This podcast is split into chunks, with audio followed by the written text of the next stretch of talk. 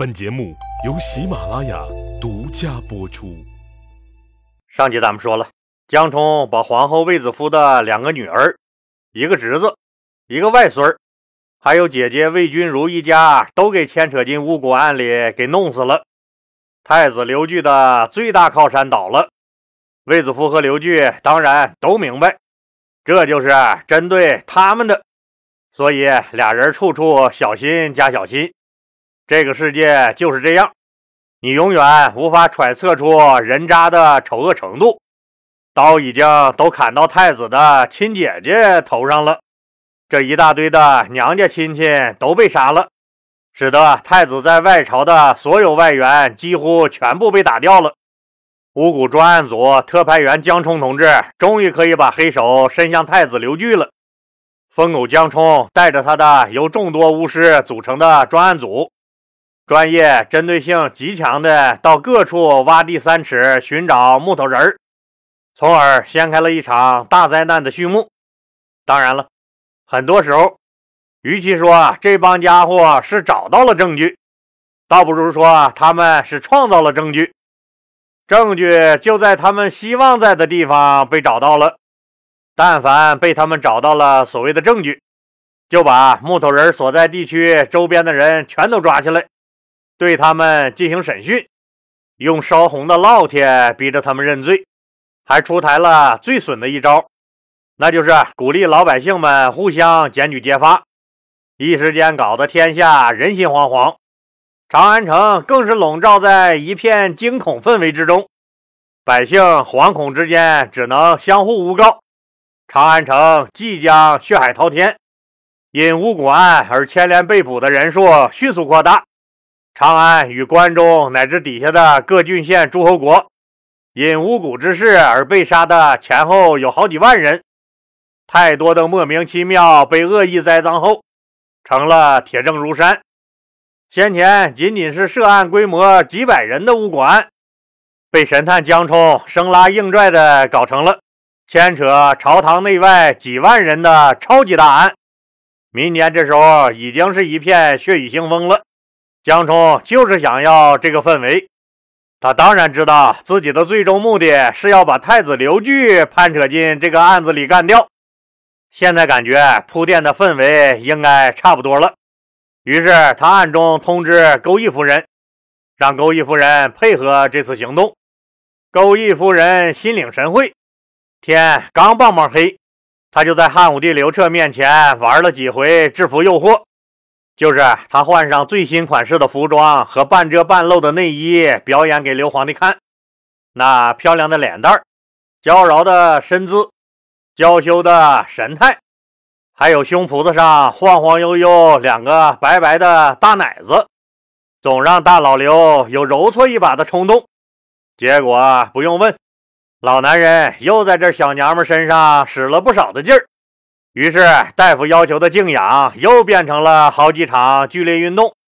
本来就虚弱的刘皇帝，那身体就更不行了，每天都感觉浑身无力，精神头也差了不少。好几天没敢去钩弋夫人宫里。几天后的一个早上，钩弋夫人的贴身小丫鬟来汇报，说钩弋夫人病倒了，头疼的厉害，嘴里还胡言乱语，说有人要害她。刘彻一听就急了，这是咋的了？怎么自己和自己的小软软都病了呢？而且为什么小软软还胡言乱语说有人要害他呢？由于大老刘自己身体也不是太舒服，就派了身边的一个小太监去慰问一下钩弋夫人。小太监回来汇报说，钩弋夫人病得很厉害。嘴里还不知道嘟嘟囔囔说点啥，反正很不正常。刘皇帝很是心疼，中午的饭那也没心情吃了，简单喝了几口汤就躺下睡午觉了。听友们可别把皇帝的日常起居搞混了啊！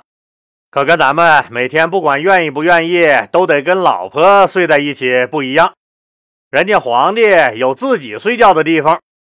妃子们也都有自己的屋子，就是皇帝的大老婆皇后也有自己的宫殿，不跟皇帝在一起睡。那为啥呀？老李知道为啥？传统呗。也没准是人家刘皇帝嫌他们咬牙放屁打呼噜呗。反正妃子们各有各睡觉的地方。汉武帝刘彻平常的起居都在未央宫里，皇后卫子夫虽然也在未央宫，但他在交房殿居住，也不和刘皇帝住在一起。其他妃子那更是各在各的宫里，只有等着刘皇帝翻自己的牌子，自己是不能往前瞎凑合的。刚才说了，刘皇帝一听说钩弋夫人也病了，还有点胡言乱语，心里很是担心，也没了胃口。中午饭简单喝两口汤，就爬上床睡了。这个午觉可没睡好，躺下就开始做梦。刘彻梦见那黑压压有几千个小木头人，手里都拿着刀剑斧头追着砍他，他玩命的跑，后来实在跑不动了，被一个小木头人追上来，奔着面门一刀就砍下来了，吓得刘皇帝大叫一声，惊醒了。这场梦过后，刘彻之前的病那更是一天不如一天了，人也整天恍恍惚惚的。记忆力那仿佛也不如以前了，这个状态正是江冲想要的。就在刘皇帝最郁闷的时候，五谷专案组组长特派员江冲同志求见。江冲不是自己来的，他还带了一位专业人士，这个人就是著名的胡人巫师谭和。谭巫师对刘皇帝说：“您和夫人的病来得很奇怪。”应该不是身体能量过度消耗所致。据我观察，整个皇宫中都有骨气若隐若现，这肯定是有人在宫里搞巫蛊诅咒所致。如果不尽快清除，您的龙体和夫人的病是很难好利索的。刘彻一听，果然是有人想搞我，就命令五谷专案组组长。特派员江冲同志进宫彻查此事。刘彻当然也不傻，皇宫里都是自己的大小老婆和儿女们，他当然也防着江冲搞鬼，就又派了安道侯韩岳、御史张干和黄门苏文三个人，让他们四个人组成联合调查组，去皇宫深入调查。刘皇帝哪能想到？这个组合里，江冲和苏文根本就是一伙的，而暗道侯韩岳又是军人出身，对政治一窍不通，阴谋诡计更是啥也不懂。御史张干的资历也很浅，玩脑子那根本玩不过江冲和苏文。安排好这项工作以后，刘皇帝就离开了未央宫，远远的躲到了一百里地以外的甘泉宫养病去了。这一年是公元前九十一年，刘彻六十六岁。有了刘皇帝诏令的江冲，就顺理成章的把案子办进了皇宫里。江冲圣旨在手，自然是有恃无恐。他先是大张旗鼓的从刘皇帝不咋喜欢的那些妃子们的房间入手，开始挖地查找。前面老李说了。宫里的小娘娘们确实有不少人用巫蛊咒人，那些来路不明、神叨叨的女巫们，没少在宫里埋木头人。所以江冲他们这么一搞，突然袭击，可就挖出了不少的木头人。再加上互相检举揭发的，那可就牵扯出不少宫里的小娘娘了。得到汇报的刘皇帝大怒，下令凡是证实了搞巫蛊的人。不管是什么人，地位有多高，功劳有多大，后台有多硬，一概诛杀。为此，宫里的小娘娘和被他们牵扯到的朝廷大臣被杀了好几百个。汉武帝刘彻本来疑心病就重，现在就更加疑心重重了。居然有这么多人要搞自己，看样知人知面不知心呢。江冲当然知道自己的目标不是这些女人，而是太子刘据。可能您要说了，这么大张旗鼓的挖木头人儿，人家太子刘据即使埋了小木头人儿，那也早就清理了，怎么会让你江冲挖出来？江冲那当然早想到这一点了，不但想到了，还很贴心的为太子刘据私人定制了一整套五谷用品，什么小木头人了。什么写着诅咒刘皇帝早日蹬腿咒语的丝绸布片的，一应俱全。虽然太子刘据早就感觉到了之前阴云密布的政治形势，刀刀都是砍向自己的，可自己的亲老爹还会有啥坏心思呢？肯定是自己哪儿做的不好。但对于来皇宫里搜查巫蛊这事儿，太子刘据还是很自信的。当然，人家江冲也很自信，也就是说，这时候俩人都很自信。刘据知道自己的东宫里那绝对挖不出搞巫蛊的那些东西来，江冲知道太子的东宫里一定能挖出搞巫蛊的那些东西来。终于，联合调查组的工作人员到了皇后卫子夫所在的教坊殿和太子刘据的东宫来调查了。他们搜查的很仔细，所有的地面全都被整个翻起来查找木头人儿，甚至连皇后卫子夫和太子刘据的床底下都被挖开了。教坊殿和太子东宫成了大型的挖掘工地，皇后和太子都很愤怒，但人家有皇帝的谕旨，为了证明自己的清白，只能由他们瞎折腾了。毕竟没挨过社会的毒打。那很难体会这个社会是怎么运转的。从小在宫里长大的太子刘据，根本就没把这事儿当个大事儿。结果不用问吧，江冲、苏文负责的片区，成功的相继挖出了大量的诅咒木头人儿，还有一些写在丝绸布片上的诅咒文字，内容当然是诅咒国家最高领导人刘彻刘皇帝的。这问题可就严重了。太子刘据一听说在自己宫里居然挖到了诅咒老爹刘皇帝的东西，惊得那赶紧跑到现场查看。他自然是不认识这些物品，可他现在说啥还有用吗？江冲掐着小腰，把小三角眼儿一瞪，指着刘据的鼻子，嚷嚷着就要马上去甘泉宫向刘皇帝汇报。可江冲毕竟以前就是个小混混，虽然凶恶，也看着很滑头，但他其实没啥政治经验，属于二哈级别的，还是贼拉二的二哈那种的。对这种狗子来说，仗着背后有个牵绳的，拼命呲牙狂吠。这一刻，他完全得意忘形了，觉得自己挖出了大逆不道的东西。只要自己一汇报，刘据你肯定完蛋了。可他没有想过太子的反应。你江冲这种诬陷，就相当于明火执仗的对人家太子动刀子。鉴于刘皇帝之前在巫蛊之事上表态来看，太子这次肯定是吃不了兜着走，基本上可以说是完蛋了。既然太子明明知道自己这次肯定说不清要玩完，那怎么会让你就这么肆无忌惮的诬陷他呢？最起码也得鱼死网破赌一把吧？哪条鱼会死，哪个网会破？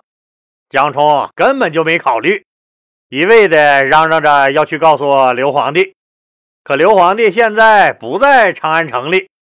而是在一百多里地以外的甘泉宫疗养呢。那时候又没手机、微信的，江冲那就根本不可能第一时间让刘皇帝知道这事儿。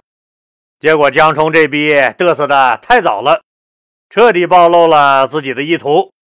被江冲逼到了墙角的刘据，那也明白自己这回是真说不清，完蛋了，痛恨诬陷自己。两眼直冒火星子的太子刘据，又惊又气又急，赶紧问自己的老师师德：“这事儿该怎么办？”师德知道大事不好，自己作为太子的老师，那肯定会被牵连砍了脑袋。于是狠狠心对刘据说：“太子宫里现在搜出铁证，不管是不是太子宫里的人放的，您都是死路一条。眼下这事儿，我们已经无法解释清楚了。皇上现在有病住在甘泉宫，皇后和您派去请安的人都没能见到皇上。圣上现在是否已经驾崩了都不一定。奸臣竟敢如此嚣张！难道太子您忘了当年秦国公子扶苏是怎么死的了吗？太子您不如假传圣旨。把江冲等奸臣拿住，以便查清真相。太子刘据忠厚老实，比较本分，一直是个乖宝宝。对要造老爹的反，那还是很犹豫的，就打算自己亲自去甘泉宫向老爹解释解释，同时派人前往江冲的府里通融。可是黑心烂肠、狼子野心、得意忘形的江冲。翘着二郎腿儿，翻着小白眼儿，根本不搭理太子的人，还口出狂言说太子刘据马上就要被诛杀。这下子刘据那彻底走投无路了。想到当年秦国公子扶苏被逼自杀的场景，刘据就不淡定了，也点醒了他。退无可退的刘据只能按照老师实德的计策，仓促启动了他以前想都没想过的事情。政变夺权，人生漫长路，有的人总是碰上些跨不过去的坎儿，绕不过去的人。刘据这一生当中，最冤的就是跨不过五谷这道独门槛儿，绕不过设置这道独门槛儿的那个大汉朝心中无底线、头上不畏鬼神的极品小人江冲。七月初九这天，太子刘据开始了反击。他派自己的心腹冒充老爹汉武帝刘彻、刘皇帝的使者，去逮捕江冲和他的巫蛊重案组四名主要成员。那太子刘据的反击能成功吗？他们这些人的命运最终又如何了呢？咱们呢，下集接着说。接到老李的听友们反映，说非常想加入老李的新米团。但是用苹果手机的听友享受不到喜马拉雅给的优惠，每次加入都是八块钱每个月，而人家非苹果手机如果选择连续包月的话，首月只要四块钱，以后每个月也只要六块钱。针对这个情况，老李紧急联系了喜马拉雅平台，了解到苹果手机的政策就是这样，没有办法改变。针对这个问题。喜马拉雅给听友们专门设置了两种优惠券，一个是新人优惠券，老李的新米团在原价的基础上打八八折；另一种是给老听友的续费优惠券，就是在原价的基础上打八五折。这就让苹果手机的听友们加入西米团得到了差不多一样的优惠。当然了，这不仅仅是针对苹果手机的听友们的优惠啊。这是针对所有听友们的优惠，不管用什么类型的手机，也不管是新加入的还是续费的，都能得到优惠。现在的情况是，选择连续包月的听友们，那是最优惠、最省心。老李还是推荐您选择连续包月这个最优惠的价格。如果您不想连续包月，或者您是苹果手机不能连续包月。那就赶紧去领优惠券，享受优惠吧。价格比连续包月稍微高那么一点点儿。与此对应的是，喜马拉雅把老李的超前听节目时间调整为三天了。也就是说，加入新米团的听友可以享受免费收听所有付费节目以外，还能超前三天收听所有的节目。听友们赶紧领券加入吧！谢谢大家了。